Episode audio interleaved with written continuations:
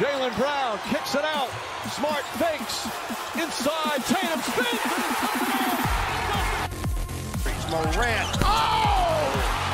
A jawbreaker! Green angles up toward the rim. He gives her a beat. He'll turn. Got out the shot and hit it. Oh, my. Six assists for Green. Curry a long three. It's good. Steph Curry from way downtown. It says, put a ring on the previous play.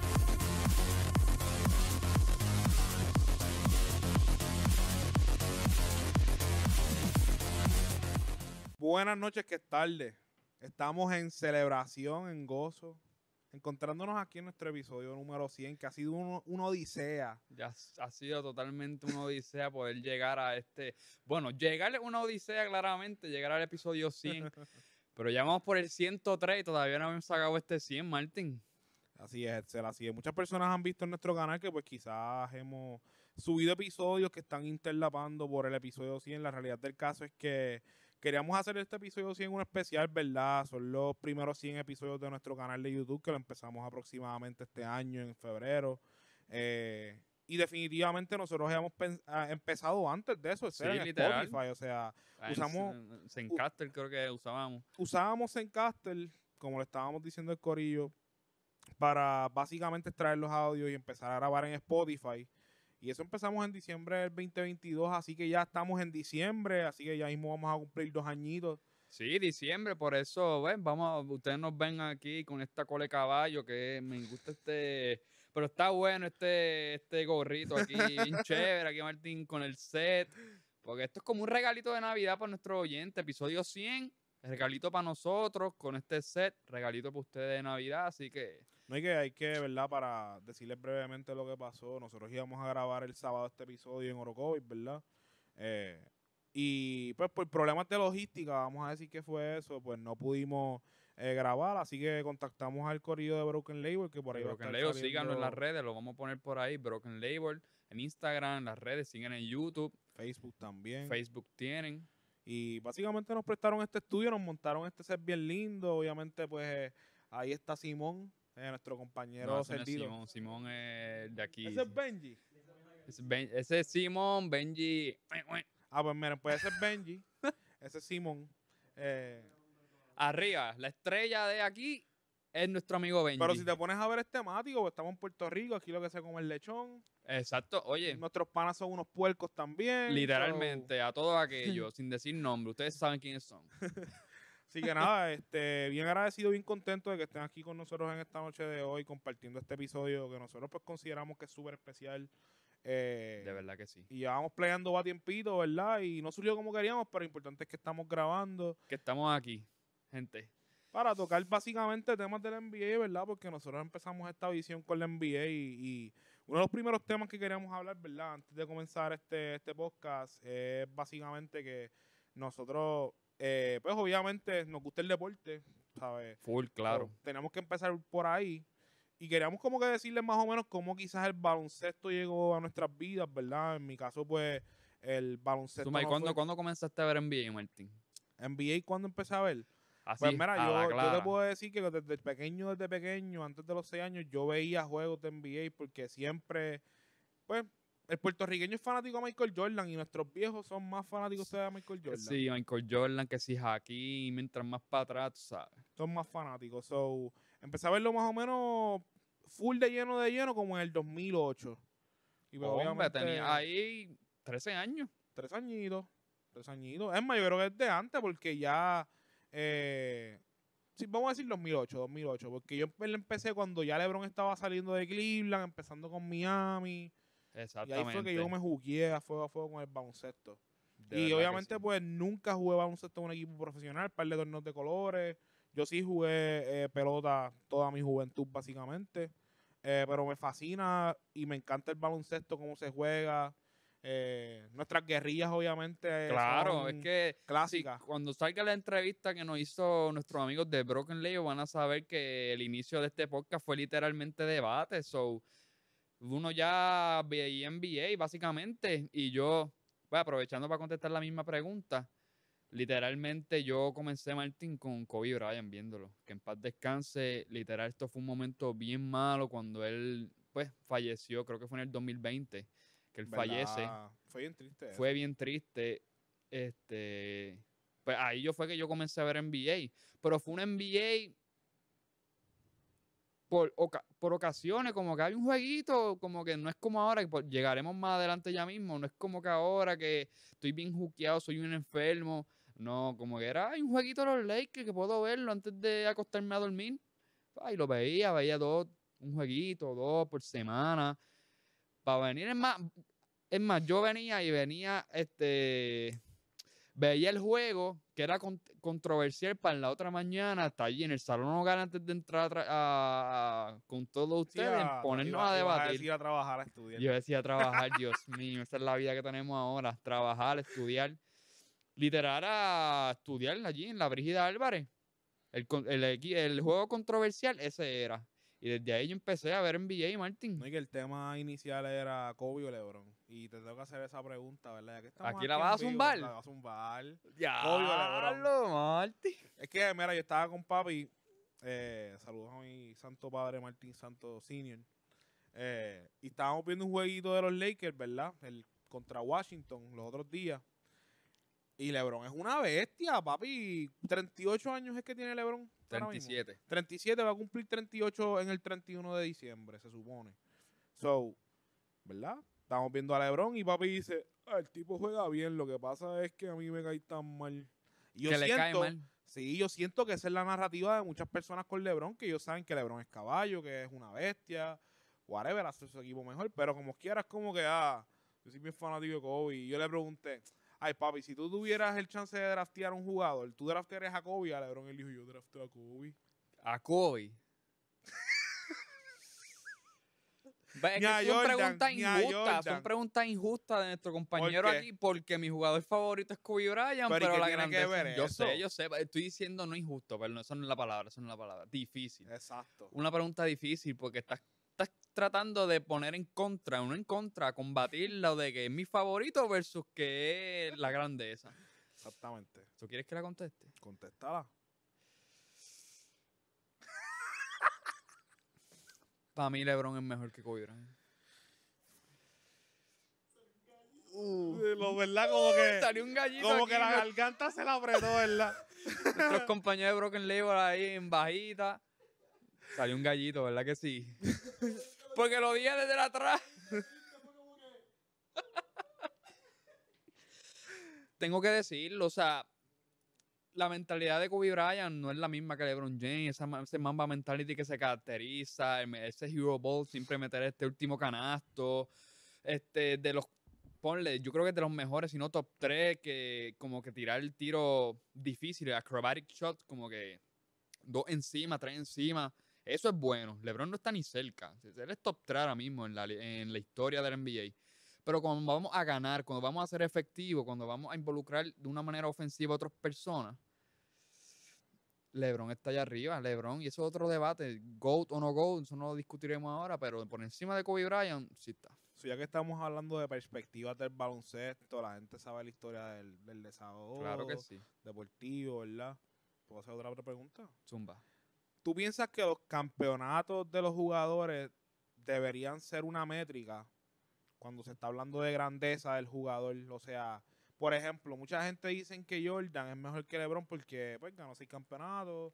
Claro. Eh, LeBron ganó cuatro, pero la gente- hay gente que dice... y perdió el récord es de cu- cuánto, 4 y 8, 4 y 9. No es que yo escuchaba mucho, muchas personas, ¿verdad? De la media que decían, ah, si LeBron gana un campeonato en Cleveland, obligado se convierte en el mejor jugador de la NBA, de la historia.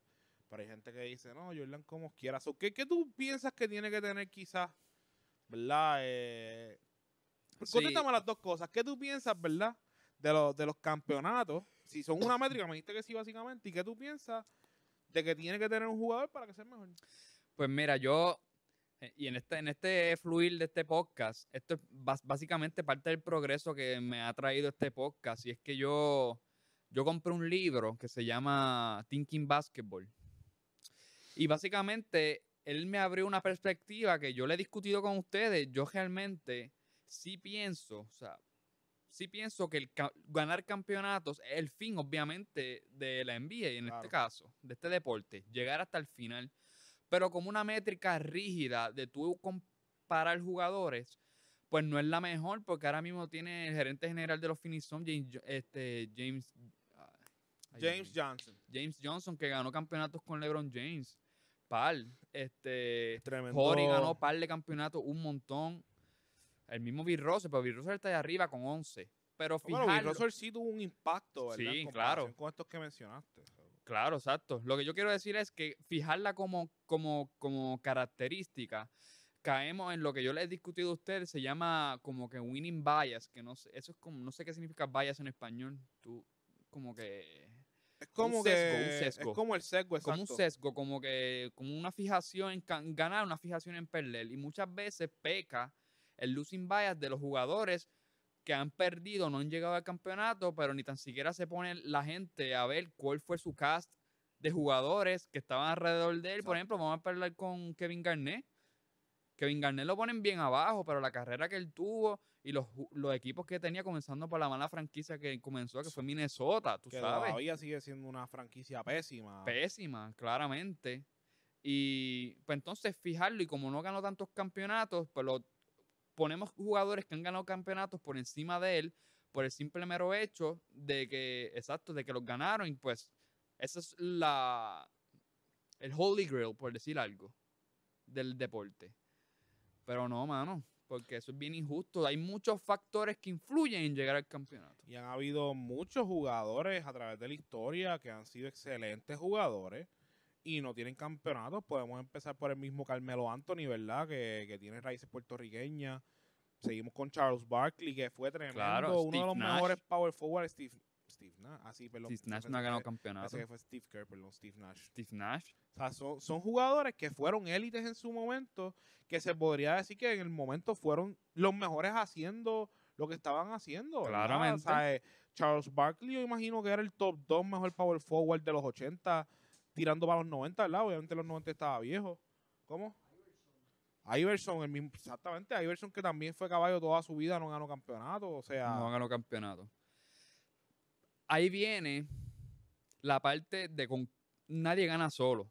Esto que yo les comenté a ustedes una vez, hay una estadística que básicamente tú colocas a un jugador que pone por encima 4, 5, 6 puntos cuando está en cancha por 100 posesiones en el- en el equipo. Esos son números elite. ¿Qué ocurre? Ese jugador tú lo colocas en un equipo average. Average. Hay un 42% que ese jugador gana el campeonato, estando plus 8. Va bajando según plus 7, pues un 35, y va bajando el porcentaje de que él influye en ganar un campeonato. So, tú le vas a exigir a esta gente que en un equipo average, sin un cast que los rodee y los complemente, van a ganar un campeonato. Es imposible, no Está es difícil. ni estadísticamente probable y no ha ocurrido. LeBron no ganó, Jordan antes de Pippen y todo este asunto de los Chicago Bulls no ganaron. Los, los mismos, todos estos campeonatos que no se los dieron estos jugadores. Lakers, ¿sabe? Tuvieron un sistema y tuvieron jugadores que tenían su rol específicamente, ¿me entiendes? No es que solamente tú tenías a Kobe y a Shaquille, y por eso es que a veces me molesta que la gente diga, ah, pero es que Kobe ha ganado más campeonatos que LeBron, ¿sabes? Esa, esa es la métrica que utilizan, y la realidad del caso es, vamos a ver quiénes estaban en ese ¿Cuántas equipo finales llegó. LeBron James? Pues claro. Casi ocho, creo que ocho corridas o nueve. Él llegó en los 2010 para adelante, casi, o sea, como ocho corridas. Sí, o- finales. Desde el So, ¿Qué tú 2010, prefieres? no- ¿Qué tú prefieres? ¿Perder en una primera ronda o perder en unas finales? Perder en unas finales. Ah, Eso perdiste, es, lo, pues. eso es lo que pasa, o sea, literalmente cuántas, cuántas primeras rondas no pe- perdió Jordan Barrio con los Pistons. Par, par, sobre más de cinco o seis So- primeras rondas. So, tú me estás diciendo que como un tipo llegó seis veces a las finales, pero las seis veces ganó, significa que eso es mejor que alguien que llegó 15 veces, por ejemplo, exagerando, ¿verdad? Pero Sí. 15 veces y ganó, qué sé yo, cuatro. Eso te, eso te, te dice a ti que él llegar tantas veces a la final, él dominó su conferencia y se enfrentó a un equipo que muchas veces es debatible. Ahora mismo, en 2015 con los Golden State Warriors, este, esta gente tenía a Kevin Love y Kyrie Irving lesionados. No quiero entrar en los what if porque son injustos Sí, son para ambas. injustos. Pero lo que yo quiero decir es que vamos a ser justos con LeBron James. Al, si vamos a sacar el récord perdedor, ¿en qué contexto él perdió? Él te ganó el equipo mejor de la temporada regular en la historia, que fueron los Golden State Warriors. Se los ganó 3-1 abajo. Pero perdió cuando se unió Kevin. Durant. Yo creo que se convirtieron en el primer equipo de 32. ¿Verdad? No, perdón, habían 32 equipos y ellos se convirtieron en el primer equipo de 33, si no me equivoco, en sacarle la serie del Sí, buche en ningún- unas ningún- finales. Ningún equipo había, estando abajo 3 a 1 en una final, había ganado. Y esa, de hecho, yo ese verano hablé mierda. Porque, papi, es que, wow. Que, que, que, que eso. Es que yo me recuerdo, tengo un recuerdo tan vivo de esos juegos, porque fueron tan intensos, mano. O sea, era win or go home para ellos y literalmente ganaron tres Y tú, juegos te, tú te acuerdas, tú te acuerdas que también la conferencia de prensa, como que Kevin Love dijo, ah, para mí que este, we hurt his feeling, como que laceramos sus sentimientos. Dijo Clay Thompson y LeBron James en la conferencia de prensa, era como que. Clay said that. Clay said that. oh, Y estaba el meme este de las gafitas con papi. Y de ahí en marcha, el mismo Steph Curry recientemente en una entrevista lo dijo, él le dio crédito. Él no había visto como un dúo de Kyrie y LeBron James dominar tres juegos corridos. ¿De qué? Dijo la realidad, dijo, búsquense que dos tipos con, o sea, han hecho el Ajá. que esta gente hicieron y ustedes le ganaron, o sea, nadie, estaban estupidísimos, o sea, es que tú tienes que ver, y es lo que estábamos hablando los otros, que tú tienes que ver los juegos para actually tú entender el peso que tienen algunos jugadores, no es solamente ver una noticia de que LeBron James es el mejor y tú estás diciendo que es el mejor, es literalmente ver el impacto de esos jugadores, o sea, posesión por posesión, tú te puedes, yo creo que memorizar de esos juegos que quizás los viste solamente una vez, los de playoffs, que estás bien, eh, bien metido en el juego, te puedes acordar hasta de las posesiones finales y todo, cómo fue esa emoción, ¿verdad? Cuando LeBron, o sea, yo por ejemplo tengo muchos recuerdos vivos del triple que metió Ray Allen Ajá, Para- contra los San Antonio para Spurs. forzar un juego 7 contra San Antonio. O sea, mano, no se Yo- compara, no se comparan. No, eso. en un síntesis, realmente, a todo aquel que piensa que un campeonato es la métrica definitiva de colocar un jugador por encima del otro, pues no es la real, porque tú tienes que involucrar factores comenzando por quién tú rodeas a ese jugador. Te iba a preguntar a ti, en esa misma línea de campeonato, ¿tú crees que ahora mismo, por ejemplo, el año que ganó este no recuerdo qué año fue, pero los Golden State Warriors derrotaron a los Houston Rockets de Chris Paul. No fue Eso fue 2015, 2017-2018, o sea, fueron dos años. Fueron dos años. En el 2017 Chris Paul fue que se lesionó inicialmente. Ese, ese, 2017, por ejemplo, Sí. que quedaron campeones los Golden State Warriors. Para ti, ¿tú crees que, o cuando ocurre esto, más ningún equipo era contendor al campeonato o eran capaces de ganar el campeonato fuera de los Golden State Warriors, porque los que ganaron fueron los Golden State Warriors, o crees que habían otros equipos, pero el que ganó fue Golden State? Yo pienso, y lo sigo diciendo, y esto es un what if, pero yo Sí, sigo sí. diciendo que si Chris Paul hubiese jugado esa serie, el cuento hubiese sido distinto. Ellos estaban ganando la serie, si no me equivoco, era 3 a 2. Sí, O sea, y Golden State le ganó dos juegos consecutivos cuando, obviamente, ¿sabes? Chris Paul sale. Lo más triste, lo más triste de esto es que literalmente Houston falló tantos triples, 25 creo que fue. ¿Sabes? Y le pudieron haber ganado, como que nosotros una vez estábamos hablando que con la cantidad de triples que ellos fallaron, les pudieron haber dado una pela asquerosa, y si no es que obviamente los van a meter todos. Pero es que si metías que yo, un- cinco, cinco triples, que eran ¿Qué? 15 ¿Un puntos. 30% de eso? ¿Un Exacto. 25%? Exacto. So, no, en teoría, Era un equipo de yo campeonato. sigo diciendo, y yo lo tengo en el bracket de ese año. Ese año llegaba Cleveland y, y Houston, y yo dije, pues que Cleveland ganó. No Podría- pasó. No pasó, exacto. Es que hay mucha gente que piensa que este equipo, al ganar el campeonato, es el único que pudo haber ganado el campeonato. Eso se llama, creo que Championship Inside o Championship, Championship Inside. No sé cómo es la palabra en inglés, pero es como es que este sesgo, de nuevo, un sesgo que tenemos todas las personas, que cuando este equipo queda campeón, los, todos los que no llegaron no eran merecedores, no podían llegar porque no llegaron. Es como que esta consecuencia. Vamos a dar un ejemplo más reciente. ¿Tú crees que los Toronto Raptors del 2019 fueron el mejor equipo del 2019? No. ¿Verdad que no? ¿Quién tenía a los Toronto Raptors ganando ese año el campeonato? Mono, porque un Ay, chivero. Mira, que embustero, mono. Un Mono. chivero y les dio en seis juegos. Un chivo, que aquí cuando se ve este, un chivo que dio, yo no sé por qué él dio a los Toronto Raptors, a menos que él sea Nostradamus y pensó que Clay, que Iguadola y que el mismo Durant. Kevin Durant se iba a lesionar. El Nostradamus, el Monkey. Saludos a Monkey. Nada, hay que ir con mono para el casino, cabrón. en Monkey. serio. Literal. No, pero, o que- sea, pero ¿qui- Pero ¿quién? no, nadie. sabes? Él, ya. Na- y, los- y los- nadie, y los- los- y los nadie. fanáticos de los Toronto Raptors. So, estamos hablando de que literalmente ese equipo ganó el campeonato de las finales. No fue el mejor equipo de ese año, no lo fue. Había otros equipos que eran superiores a ellos. Claramente está. Después Kawhi, él solamente tuvo una temporada con los Toronto Raptors. Literal, se fue no para se los Clippers. No se podría decir si, ¿verdad? Si fueron buenos o no, pero yo pienso, ¿verdad? Que no necesariamente quien sale del campeonato eh, es, el, es el mejor equipo. Y han pasado con mucho, hasta con muchos equipos de los Clippers, hermano, de los, qué sé yo, que pasa X o Y cosas en estos Es que- últimos años. Perdona que te interrumpa. Yo traigo esto porque mucha gente ha criticado que el baloncesto de James Harden en aquel momento no era un baloncesto de campeonato. Y voy para el baño. Esto se edita. Me la tumbaste, Simón, esto no se va a editar. Voy a seguir sin ti. Aquí llegó Jonathan. Pues mi gente, bien agradecido, estamos aquí con nuestro corillo, ¿verdad? Aprovechando que se fue para el baño para darle un shout out a los que auspiciaron este estudio, ¿verdad? Que es nuestra familia de Broken Label, ¿verdad?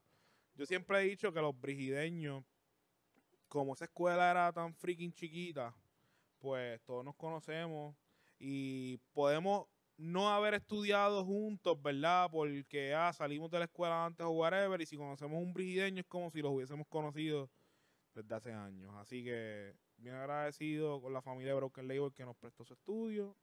Y búsquelo por las redes sociales, por Facebook, Instagram, tienen canal de YouTube, suscríbanse. Así que, y lo tengo medido ya el tiempo, olvídate. Papi, ese, él viene zumbando por ahí. Volvemos, volvemos aquí, volvemos aquí. Este, pues, que es como que un, un, un, un estilo de juego de campeonato, realmente. Pero Houston Rockets sí podían llegar al campeonato. Claro. Me quiero saber que qué jugador en la historia te estaba haciendo lo que ese tipo te hacía, que yo no sé si eran dobles dígitos en asistencia, 36 30 puntos. 36 puntos, metía 9, yo- 10, re- 10 asistencias, 6 rebotes, 7. Más de 6 triples, yo creo también. So, no me vengas con que el que llegó campeón. Y el impacto, a mí me encantaba ese equipo porque es que el impacto de la ofensiva de Mike D'Antoni en ese momento Exacto. era tan eficiente. Literalmente no había quien parar a Harden en el drive. Eso es para empezar ahí.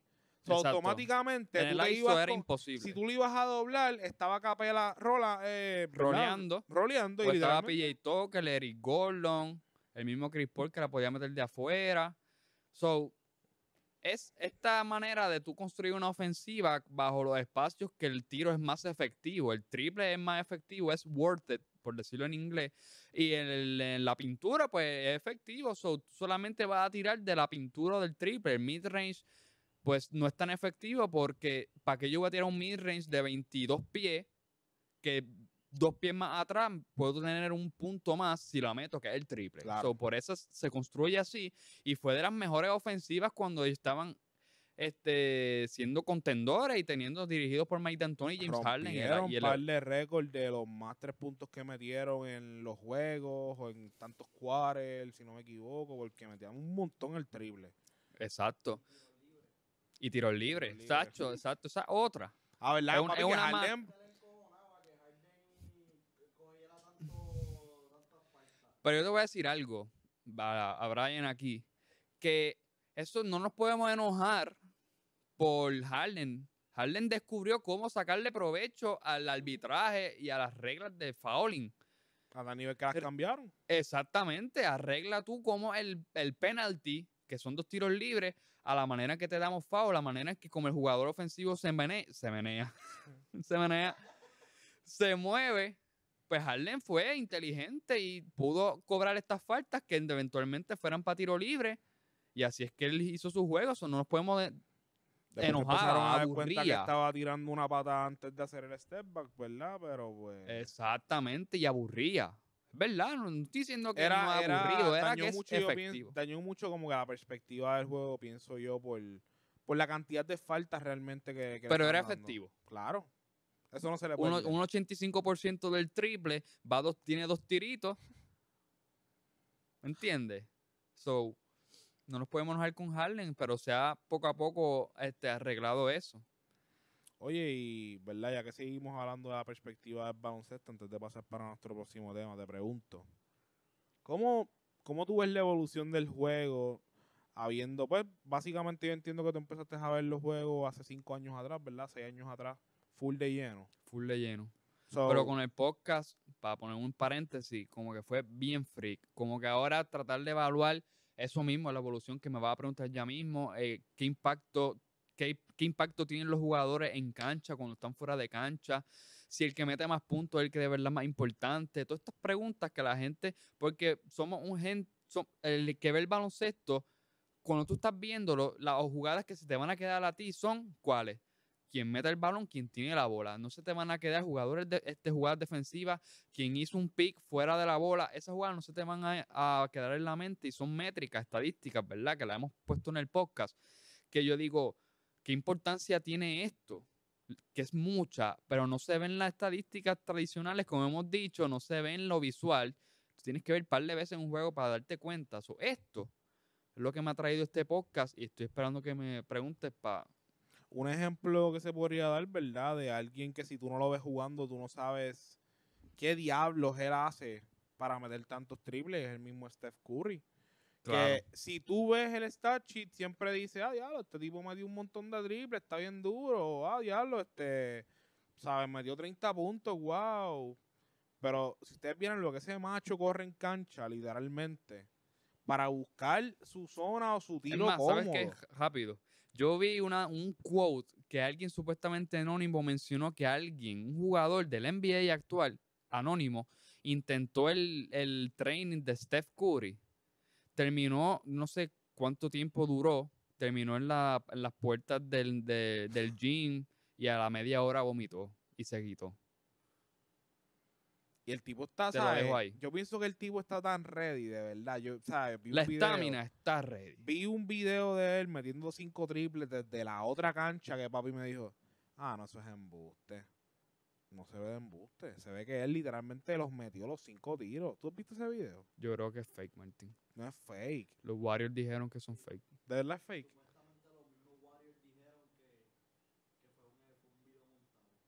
Papi, pues, y ESPN lo subió como si... Literal, yo también me lo creí, no te sientas mal, yo me lo creí. Yo, este, este, Yo este va, ah, era no de me jodas, no me jodas que este viene a meter estos cinco. Ya mismo pone una línea que eso cuesta ocho puntos y Curry la va a meter de gancho de ahí. Pues yo, Yo pensé, me lo creí también. Yo pensé de verdad que era de verdad. So, me disculpan, mi gente. No, pero entiendo. Pero es bueno que lo hayamos dicho aquí para que no vean el video pensando que fue verdad. Porque muchas personas lo vieron. y muchas Y personas decían, se lo creyeron. Acho, mano, pero vete para la mierda, ¿qué es eso? ah, no, eso sí. Eso sí. Y se pasa alejándose como que mientras mete un tiro se va alejando más del canasto y sigue metiendo canasto. o sea, Literal, esos son los, esos son los, los warm-ups de él. Y yo, como dije ahorita, la estamina de él es tan ready, como que ahora mismo yo juego una guerrilla, yo juego, qué sé yo, cuatro guerrillas, tres, y ya al a las cuatro corridas yo no puedo tirar un triple. Pero. Todo el vas a mundo decir? sabe porque es que tú no puedes tirar el triple de No lo vamos a decir. Ustedes saben lo que están viendo este podcast. Nada más es dolor estomacal. Dolor estomacal chévere. Después nos podemos sentar para dialogar eso. Pero Pero básicamente ese tipo está ready. nadie- Él corre toda la cancha todo el tiempo Es que y ¿quién puede más? meter un triple en el clutch. ¿quién más corre así la cancha ahora mismo? ¿Quién Nadie. Nadie. Cero. Nadie, o sea, No. y si tú te ves es saliendo de cortina, buscando Creando quién su está tiro. haciendo cortinas para que él salga también y Creando solo. su tiro, Martín. So, a mí no me venga a compararlo con Reggie Miller y Ray Allen y toda esta gente que sí son buenos tiradores. Lo que yo quiero decir, no, no pasar faltarle respeto a esa gente, es que Curry está en otro level cuando él mismo crea su tiro, cuando él mismo off the dribble puede tirarte un triple versus, es más, la mayor, un porcentaje grande, por encima de un 35% de sus tiros son sin asistir. So, él los creó. El otro porcentaje, obviamente, son asistidos por Draymond Green, eh, Jordan Poole, Andrew Wiggins, el mismo que con Looney, por handoff. Pero él crea su propio tiro, o él él elevó el meter el triple a otro nivel. Eso no hablemos ni el range.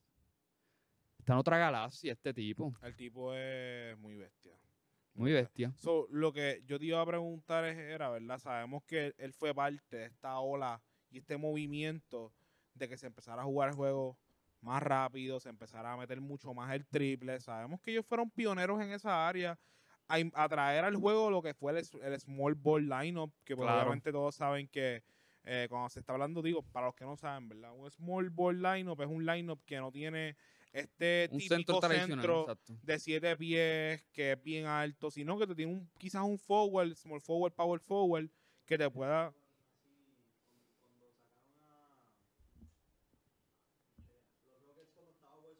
Sacaron a Capela, Exacto, que a- que era el centro. y también trajeron a Robert Covington para que tuviera Para el mismo cuatro. eran como que un cuadro que medía 6'8", 6'9", 6'10 quizás, pero, Pero, eran atléticos, corrían la cancha. Exacto, y te podía meter el triple también. So, tú viendo esa evolución del juego, ¿cómo, cómo tú percibes que va la NBA? Ahora cuando también estamos viendo offensive ratings por 100 posesiones como la de los Boston Celtics, que está en 120.6 yo creo. O sea, ¿cómo tú La- puedes, qué tú piensas de la evolución del juego, verdad? En comparación con otras eras hasta el momento. Y puedes irte a hablar hasta de cómo lo ves en cuestión de eh, la accesibilidad que tiene la gente al deporte y si realmente están enfiebrados, ¿verdad? Eh, la realidad es que el juego, últimamente, o sea, todo el progreso de la tecnología, del atleticismo, o sea, hay mejores atletas en este NBA. O sea, a mí- hay gente que es tradicional, los 60, los 70, la época de Jordan. El, el nivel de, de- de talento hoy no se compara a ninguna era anterior, sin faltar el respeto a los grandes de atrás. Pero el talento de esta liga es grande y comenzando por un talento que es muy enfocado este, a la ofensiva mayormente. Tenemos, yo creo que ahora mismo son cerca de 5 o 6, yo creo que puedo equivocarme, 6 o 7. Están promediando 30. Son padres. 30 puntos por juego, eso no se había visto en ningún momento en la historia. Tanto, pues, para que tú veas. pues tenemos una era ofensiva. ¿Y por qué ofensiva? Porque de la misma manera que son jugadores atléticos de buen talento y ofensivos, tenemos una era que hay mucho espacio. ¿Cuánto hay? Cinco. 5. Pues está bien, dije 5 o 6, después me zumba un 7. Comenzaron como 8, Martín. Como habían 10. Yo creo que Sí. nosotros lo mencionamos en un episodio. Habían 10 tipos que estaban promediando. Promediando 30 30. puntos. O sea, So- si te pones a ver, y disculpa que te interrumpa, ahora mismo Donovan Mitchell está a 10 y está promediando 28 puntos cuadros. O sea, Yo creo que ese es su, yo creo que ese es su career high. Pues es una era bien espaciosa, con, con, o sea, el spacing, el espacio, claramente, te abre muchas vías de poder pasar el balón. Y pasar el balón es de la mejor forma de tu crear ofensiva. De las mejores ofensivas vienen a manos de Nikola Jokic eh, hoy mismo, LeBron James, el mismo Steph Curry. Chris Paul. Chris Paul, claro. Y comenzando por ahí en Indiana Pacers, Halliburton. O sea, tú crear el balón, crear oportunidades de tiro en espacios donde tú puedes atacar el canasto y sacar hacia afuera y tener, una, tener jugadores que puedan meter un porcentaje del triple 35 a 40%. Estamos hablando de que eso nunca se había visto en la NBA. So, al tú tener un porcentaje del triple, que son 3 puntos versus 2, a un nivel tan alto en efectividad, tan un volumen tan alto y añádele que puedes atacar por tierra un spacing hacia el canasto que es bastante, o sea, el pick and roll puede ser muy efectivo hoy día. Pues yo pienso que la evolución de este baloncesto va a seguir de esa forma, va a seguir escalando hacia arriba. Ahora mismo la- los debates van a ser, volvemos al poste bajo, usamos el mid-range, todo este asunto. Creo que el mid-range no se va a volver a utilizar. No, yo entiendo que mucha gente están optando por no defenderlo. Eh, Exacto. yo creo que los mismos Boston Celtics. Estaban que- malísimos, le permitían mucho, por eso fue que perdieron contra los Chicago Bulls que no meten, no tiran casi triple. Sí, es todo mid-range. Exacto. Ahora, no le voy a decir que Chris Paul, que Devin Booker, que Kevin Durant no tienen mid-range. Esos son fuera de la norma, pero obviamente son outliers. La norma, no metas tiro- no meten el mid-range.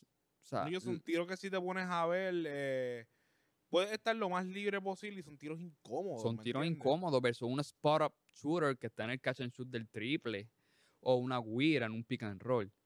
So, creo que este asunto de no nos sorprenda, Dallas llegó con Luka Doncic, tuvo el mejor offensive rating en la liga, en la historia, ahí ahora quinto, ahora mismo lo mismo en el, en el sample que teníamos de los Brooklyn Nets con Harden, Kyrie y Durant, tenían el mejor offensive rating en la historia y ahora mismo Boston Celtics 120.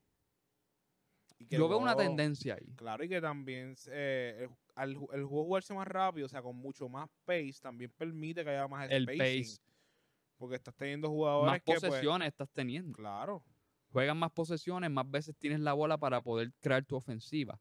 Los fast breaks son easy points, so si tú corres más y tienes mayor face, perdón, pace, es bien probable que tú crees, perdón, la, cerveza, no beban.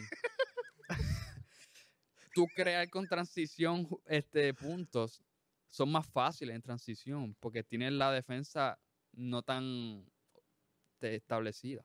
Exactamente. So, yo creo que vamos a una evolución ofensiva en la cual se está poniendo por el- debajo del radar la defensa, pero yo amo la defensa y Yo te voy a decir la verdad, yo pienso que hay mucha gente que le ha perdido el amor al baloncesto y pienso genuinamente que tiene que ver mucho con la muerte de Kobe. Yo siento que muchos fanáticos del béisbol, eh, del béisbol, mira mami, eso iba- no sé, si- es que no te interrumpí, a lo mejor iba a ser una analogía, pero era en baloncesto. muchos fanáticos del baloncesto realmente, como que yo no sé, como que ya no están viendo la NBA de que, que Kobe se murió y como que piensan que ya el baloncesto no está quizás en buenas manos y yo que ahora pues estamos siguiendo más el baloncesto de lleno, ¿verdad? Por esto del podcast, pues podría decir que todo lo contrario, ¿sabes? El juego está excelente en manos y ahora yo creo que cada y equipo buenos tiene- atletas. Clara, claro, claramente. Y, ¿sabes? Yo sé que obviamente, pues, Y muchos se ha fanáticos de LeBron. ahora internacional. par de los jugadores, Lucas, Giannis, Embiid, Que eso es otra cosa, o sea, no vamos a abundar en esto, pero en los 90 eran bien contados los jugadores internacionales, que eso fue hace pues, casi 30 años, ¿verdad?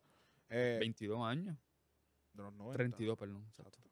Pero en los 2000 es como quiera, tú Como sabías quién eran los jugadores Kobe Bryant, Tim internacionales. Duncan, Steve Nash. Bueno, Steve Nash es eh, canadiense, creo. Tuviste Tim Duncan.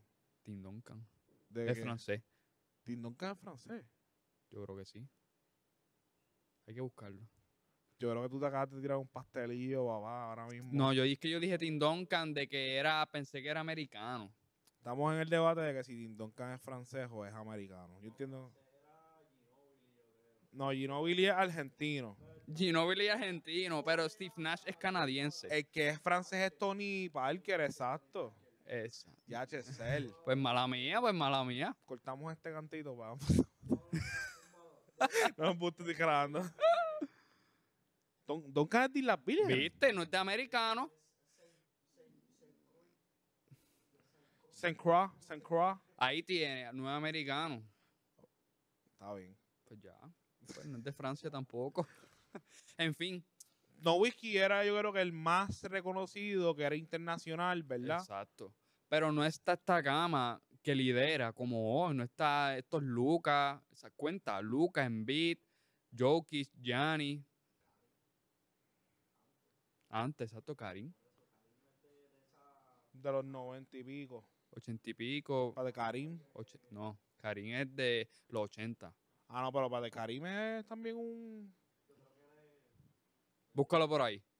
Yo sé que Hakim, es que me confundí porque Hakim Olajuwon sí, él era extranjero. Era, Sí. de, era de África, si no me equivoco.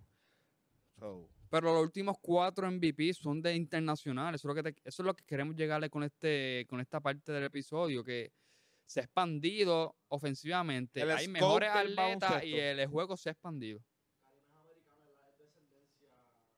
Exacto. estamos hablando de Karim Abdul-Jabbar, el máximo anotador de todos los tiempos. Una vez, pues, LeBron le pase, eso va a cambiar, pero... Totalmente. So, hemos hablado ya bastante de la perspectiva del juego. Y cómo hemos- nos ha cambiado, como Sí. que... Podría decir rápido para resumir que yo era un chamaquito que por COVID veía un par de jueguitos, pero luego ahora soy un enfermo buscando estadísticas, buscando cómo prepararme para sostener un argumento y ver cómo un jugador que no solamente por meter 28 Es mejor que aquel que mete 15, pero te hace 6 asistencias y qué sé yo, dos steals, ¿me entiendes? Yo realmente eh, siempre en casa me tuvieron un canasto y realmente eso me... Yo estaba hablando con mami esos otros días que realmente eso, eso, eso me ayudó como que a, a apasionarme por lo que es el deporte. También el viejo mío es bien fanático del deporte, más de la pelota que de nada, ¿verdad? El fútbol americano, pero como quiera, siempre el baloncesto estuvo bien presente, me compraban mis bolitas para ir a la cancha a jugar, siempre jugaba con el corillo, en la escuela, siempre jugábamos en la escuela, loco. Literal. O sea, eso era Nunca me para las clases, bien apestosos, pero jugamos básquet, olvídate. Sudadito, excepto Yamil, que nunca le gustaba ir sudado. Pantalones rotos, Yo traía Pero- mis shorts de baloncesto para cambiarme y cambiarme. la pasamos bien, la pasamos bien. De verdad que sí. Pero para hablar más en la actualidad y para ir ya, ¿verdad? Para esta segunda parte de este podcast, ir cerrando. Vamos a hablar, ¿verdad? De que nos ha sorprendido hasta el momento, Sí, ¿verdad? ya va, un, ya va un cuarto de la temporada. Ya un cuarto de la temporada, ya la cosita está como que estamos viendo cómo los equipos realmente están trabajando. Eh, se ha estabilizado un poquito la cosa. O sea, ha llegado a la media. Sí, una nosotros- regresión ahí. Nosotros nos asustamos al principio cuando vimos que había como que muchas sorpresitas. Dijimos, DH, pero espérate, ¿qué está pasando aquí mi bracket? Ajá, se jodió. No, no, no, no. no. So, hasta el momento, ¿verdad? ¿Qué tú podrías decir que te ha sorprendido este año en la NBA? Para irnos rapidito, vamos a comenzar por conferencia y así. Pues de la allá. conferencia del este, yo lo tengo aquí anotadito. Este, pues mano, el primer guayeteo ahí fue que yo puse a Filadelfia primero y están quintos, Martin. Obviamente han tenido lesiones, pero al inicio de temporada con el equipo del roster completo. Pero, papi, estaban fuera de los play, del playing. so- Por eso. Están quinto ahora, está bien. Sea, pero yo pensé que ellos iban a seguir ganando juegos, pero yo no creo que bajen de ahí a Milwaukee y a Boston, que están bien sólidos. Paredado. Pues yo tenía a, Filadelfia allá arriba con una buena defensa que últimamente ha, ha estado bien, están top 5 ahora mismo en defensa. Pero esa fue una de mis decepciones eh, de inicio de temporada. Todavía queda temporada, pero no creo que continúen en el tope. Yo tengo que decir que eh, me ha sorprendido el nivel de Cleveland, aunque yo esperaba, ¿verdad? O sea, esa es de una de sus sorpresas. no es una de mis sorpresas, pero tengo que decir que el nivel de consistencia que están eh, Están teniendo el primero, como momento, dijimos antes, antes de grabar, están en primero defensa. en defensa ahora mismo, decir, esperábamos por que, debajo, o sea, perdón, por encima de los Milwaukee Bucks. que están sólidos también. Sí. O sea, eso me sorprendió mucho el hecho de que estuvieran primeros en defensa, porque esperaba, ¿verdad? Que con la adición de Donovan Mitchell, que pues sabemos que es caballo, no podemos hablar mierda de Donovan Mitchell, pero quizás pues el, obviamente nos preocupaba y lo mencionamos en un podcast como que... Sí, lo expuesto que cayó en la serie contra Dallas. Exacto. Expuesto totalmente por Bronson y Luca. no que- Ha tenido que- mayor esfuerzo en Cleveland. Y que Garland y Mitchell no son point guards que se podrían decir que son élites en defensa. No. O sea- Exacto. no es un Lonzo, no es un Caruso, no es un Drew Holiday, So, no un ¿verdad? Lugun Dort en OKC. ¿Qué tú piensas que cambió en este caso? No sé si has visto mucho sobre los Cleveland Cavaliers, ¿verdad? Si no, pues puedes pichar, pero... Es que ellos tenían buena defensa también el año pasado, antes de que se lesionara Jared Allen. Mobley tuvo mucho tiempo fuera. Tenemos que hacerle, este, o sea, darle su merecido a Donovan Mitchell, que está, se está esforzando defensivamente. No es que es elite, pero está ahí average, porque se está esforzando, está llegando a, los- a las rotaciones defensivas que son, o sea, si tú no eres un buen defensivo on-ball defender, tú tienes que ser bueno rotando, comunicando, con manos activas. Curry es underrated defensivamente. Sí. Porque cómo tú vas a promediar cerca de 32, 33 minutos y tener la mejor defensa, siendo tú un coladero. No lo eres. Rotas bien. So, Mitchell tiene que realmente fajarse. Y creo que hay que darle crédito a él. Garland está average ahí también. Y tiene estas dos bestias que limpian cualquier sucio. Que se... So, Evan- creo eh, que hay por ahí. Los otros días jugó Cleveland con Filadelfia y Evan Mobley defendió muy bien a Joel. Evan Mobley mano. roaming por toda la cancha. Están todos lados. So, bestia. están, están ahí. Algo más que me ha sorprendido, y esto yo creo que lo voy a intercalar por lo que te estaba mencionando ahorita. Hay un equipo que actualmente está en los playoffs, no en el play, en los playoffs, Sí, exacto. Sexto. Que literalmente Top 6. yo dije, ¿por qué? Porque ese equipo está ahí. Y sin embargo, los Chicago Bulls, que los tenía 5, ¿verdad? Un guayeteo. Están número 12 con 9 y 14. So, eso me ha sorprendido mucho, es ver que Chicago básicamente con... Pues sabemos que Alonso Ball no está jugando, ¿verdad? Eh, eso es una baja defensiva, es una baja de que tu playmaker De inicial. No está, uno de tus mejores tiradores de tres puntos. Básicamente yo creo que el mejor tirador de tres puntos de ese equipo. Ajá. So, eso afecta claramente, pero Indiana que esté en esos playoffs, es él. Y ya Sí, hablamos que de Indiana. sexto. Yo no voy a hablar de Indiana nuevamente, ¿verdad? Ya lo hablamos en el episodio anterior. Es el mejor, yo creo que pues, debatible, top 2, top 3 pasadores en la NBA ahora mismo. Las manos de la ofensiva están en él. No mete, en un, tuvo 40 asistencias en total y cero turnover. No lo había hecho nadie, ni Estúpido. Paul. Así que Estúpido. Excelente point guard. Moviéndonos para el oeste, pues realmente ahora mismo me está, no sé, como que me está sorprendiendo demasiado lo bueno que es Sacramento. Sí, sea, que yo pienso que- 5 en ofensiva, creo. Y, este es un equipo que yo pienso que la gente como que tiene un sentimiento viejo con él, como en los 2000 estaban prendidos en fuego, la serie con los Lakers, un equipo claramente que es de California. So, ahora están ganando y es como que, ya, ya como que era ahora, tienen un buen equipo, se podría decir. So, esa es por lo menos mi sorpresa mayor y claramente pues ahora mismo los Utah Jazz están más abajo de Sacramento. So, no puedo decir, ¿verdad? Ya mismo tú dices que Utah empieza a tanquear, es ser por Víctor Wembanyama. Yo te voy a decir algo, la gente está bien equivocada con Utah. Utah, él empezó a perder prácticamente cuando se lesionó Conley y le diste la mano, la bola a, a Colin Sexton. Colin Sexton no es su rol es del banco, alguien que te viene a anotar. Bajaste de las manos, o sea, te quitaste la bola. Obvio, no puedes dársela a Conley. Claro. Comenzaste a perder la forma de tú distribuir esa ofensiva. Y que de. Conley obviamente es un point guard que se decir Veterano. mucho más veterano y espe- ¿sabes?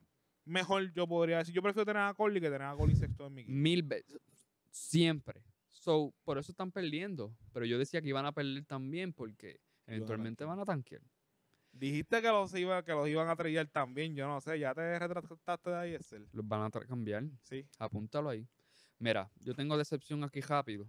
Tengo a los Clippers, hermano. Ok. Y aunque estén, creo que ellos están Están séptimo, siete. 7 ahora mismo, pero ellos están jugando para un pace de 33 victorias. En Basketball Reference, tú puedes buscar el Simple Rating System, que es básicamente el margen de victoria con el que ellos están. Ellos están negativos 2.37, Martín. Eso con una fórmula que yo encontré en- con un estadístico que yo lo cité a- a- al principio. Este, esa formulita, pues él, pues obviamente crea a ver cuánto es el winning pace de esa temporada en base a ese margen de victoria y el- la calidad con los oponentes que se han enfrentado. Ya veo. 33 victorias, Martin. Están jugando con una ofensiva malísima. Obviamente no tienen ni a Paul George ni a Kawhi, que eso es el principal talón de Aquiles que teníamos con los Clippers y las dudas.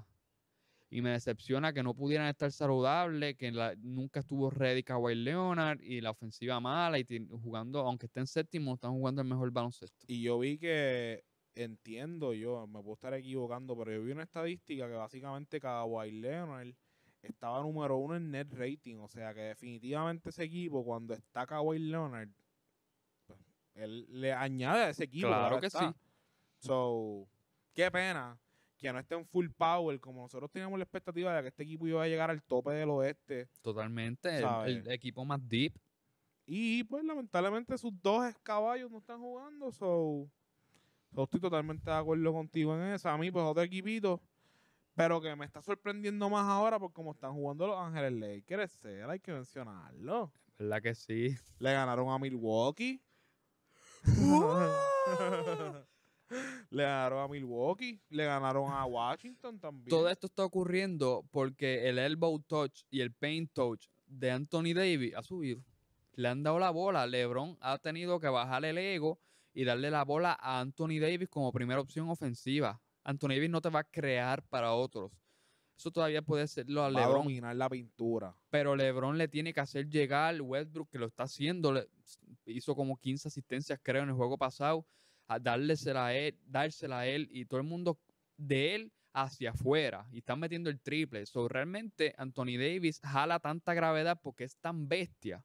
Y está metiendo de afuera, metió dos triples en ese juego contra Sí. Washington. Uno bastante clutch, pero estaba malísimo. Estaba por debajo del 25%, ca- cerca de 20% del triple. Era Malito, malísimo malito. pero la, estaba, la está metiendo y está dominando. Y eso es lo que Anthony Davis, dásela a él, crea tu ofensiva a raíz de él. Lo demás va a crearse en espacio porque todos tienen que defenderlo. Le metió 44 a Yanis. Yanis le metió 40 y pico también, pero salió con la victoria. Anthony Davis. So que LeBron le baja los tiros. Westbrook también, aunque ya lo ha hecho en ese rol de la banca. Pero me gustan. Están, están metiéndole, están metiéndole. Yo vi el jueguito de Washington, como te dije, y en realidad Westbrook se ve que está, ¿sabes? Contento. Contento, pero está tomando decisiones más inteligentes y no lo veo como que tratando de probar algo. Sí. O sea, antes estaba tirando mucho triple, que aunque estuviera solo, pero estaba tratando de meterlas para decir, mira, metí el triple, cállate la boca. Y Sí. estaba con mucho turnover, no, no se le notaba, no se notaba fluido es él. No. no estaba tomando decisiones inteligentes. Ahora, pues claramente está atacando el canasto. Obviamente él es, él es fuerte, él es rápido. Anthony Davis, pues obviamente siempre va a estar cortando para buscarte el pase. Y como pudiste ver, ¿sabes? 15 asistencias. Está jugando súper bien.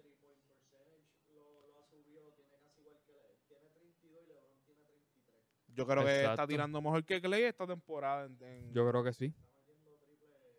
So, él está siendo más consistente que lo que fue el año pasado y se podría decir, ¿verdad? Que pues ya está cogiéndole el piso a jugar con estos dos jugadores que tampoco jugaron la rol. mayoría. A su rol. Claro. Porque necesita la bola en las manos. Así que si te pones ver, él está haciendo sexto hombre, pero como quiera lo tienen jugando par de jatos. Claro, es que Eso es sexto hombre, eso es más perspectivo y mental que otra cosa. Muchos sexto hombres terminan jugando más que el que con uno de los cinco que comenzó Claro que sí. en el cuadro inicial. So. Exacto, el mismo Ginobili, el mismo Ginobili, el mismo Tyler Hero, Jordan Poole, juegan muchos minutos, aunque Jordan, Jordan Poole últimamente no, pero Tyler Hero, Manu Ginobili, estos sexto hombres, la Marodon en los Lakers. Tienen un rol ahí y cierran juegos. O sea, lo importante Claro. es que tú cierres juegos para mí. So, estos Lakers se están viendo mucho mejor. Y mira, eh, ¿verdad? Dijimos premios, dijimos nuestra, nuestras loqueras. ¿Tú estás 100% todavía de acuerdo con los premios que escogiste a principio de temporada? Yo, no, para no mencionarlos todos, yo me escraché en dos. Que voy a decir a quién yo tengo front runner ahora mismo. En beat yo pensé que iba a ser en MVP, Te escrachaste. bien guayateo. yo creo que ahora mismo Tatum debe estar por encima de Luca, aunque Luca lo tenga en primero. Y otro tengo aquí, Defensive Player of the Year. Si nos vamos line-up, los mejores cinco line-up en defensivo, Draymond Green encabeza a los Golden State Warriors top 5, top 3. Pero la banca no le ayuda con el equipo en esa defensa de los Warriors. Él no va a ser Defensive Player of the Year. So, tengo aquí a Giannis, que está en top 2 ahora mismo, y ese es el ancla defensiva de ese ¿Quién equipo. está número uno? Cleveland. O sea, perdón, pero ¿quién está número uno por encima de Gianni No, han- defensivamente? no han puesto, creo que el Defensive Player of the Year ladder. Ok, ok, ok. Pues yo en realidad, quizás con Stephen Curry me guayé con MVP. Pero todavía si eso no acabó y sabemos que el hombre pues, puede... Estaba jugando de MVP, pero sin el récord. Exacto, exactamente. Si ah, quizás aprietan a, a mediados de temporada, podría ser. Pero yo creo que yo me guayé más con Most Improved Player. Que para mí el Most Improved va a ser este... Haliburton, hermano. No, full. Full. So, Yo creo que sí. mis tabloncillos, pues mira, en el este, yo siento que me escraché también con, con Filadelfia. Sí. Fuera de eso, creo que estoy bastante bien Bastante hasta el bien hasta la norma. Claro. Hasta, el, hasta el- lo que va de temporada. Claro. Creo que sí. Ah, y con los Clippers, pues claramente también me escraché. So, esos fueron los también dos equipos con los que me fui. Yo también me escraché. Y me escraché con Sacramento, que los tenía 10 y ahora están quinto. Así Yo no que, los puse ni en playoffs. so, pues mira para allá. esperemos que bajen. Pero Pero me gustaría que entren, me gustaría que entren. De verdad que sí. Yo también. Se lo merecen. Por encima de Van los Grizzlies, 14 ¿verdad? años que no entran a playoff. Diablo. Pues, Está bien difícil. Pero nada, y estos son los, esos son los premios que básicamente queríamos como que re- renombrarlo, dirigirlo. Dirigirlo no, mira, que yo hablo Sí, dirigiendo. como que volverlos Como que a volverlos a decir decir eso. es para lo que quería se decir. refresquen cuáles fueron nuestras predicciones. La guayada que nos dimos, como todo el mundo. Que Que yo sé que todo el mundo se guayó con Sacramento, sé que todo el mundo se guayó con los Clippers, así que no me vengan a mí con mierda. Está bien, pero también hemos dicho algunas buenas, o es como que 50-50. Claro. Estamos ahí en un una C. Exacto, ve menos. exacto. Estamos mejorando. Pero ya, ¿verdad? Vamos a ir cerrando este episodio, ¿verdad? Claro que sí. Agradecido. Volvemos a lo mismo con la gente de Broken Label, ¿verdad? Que nos permitieron el espacio. Eh, pudimos grabar nuestro episodio número 100, o en verdad yo estoy súper contento por esto. Estamos aquí Y vamos a seguir el ser de sábado deportivo para largo, ¿verdad que sí? para largo. Realmente fue trabajoso llegar aquí. Mucho sacrificio. comenzamos este podcast que yo no sé, no sabíamos si iba a seguir. Como que a veces uno comienza unos sueños, es como, ah, 25 episodios, 20 y pff, Vamos se a hacerlo. Y, Y eso vamos a fue, hacerlo. vamos a hacerlo, eso fue, llegó el 50, llegó el 60, estamos aquí el 100, va por 103, tenemos tres deportes, como ya por ahí sale la entrevista con Broken Label, los van a saber. Estamos aquí, y esto va para largo. mismo, ¿verdad? Pendiente a las personas que van a estar viendo este episodio, pendiente al mundial.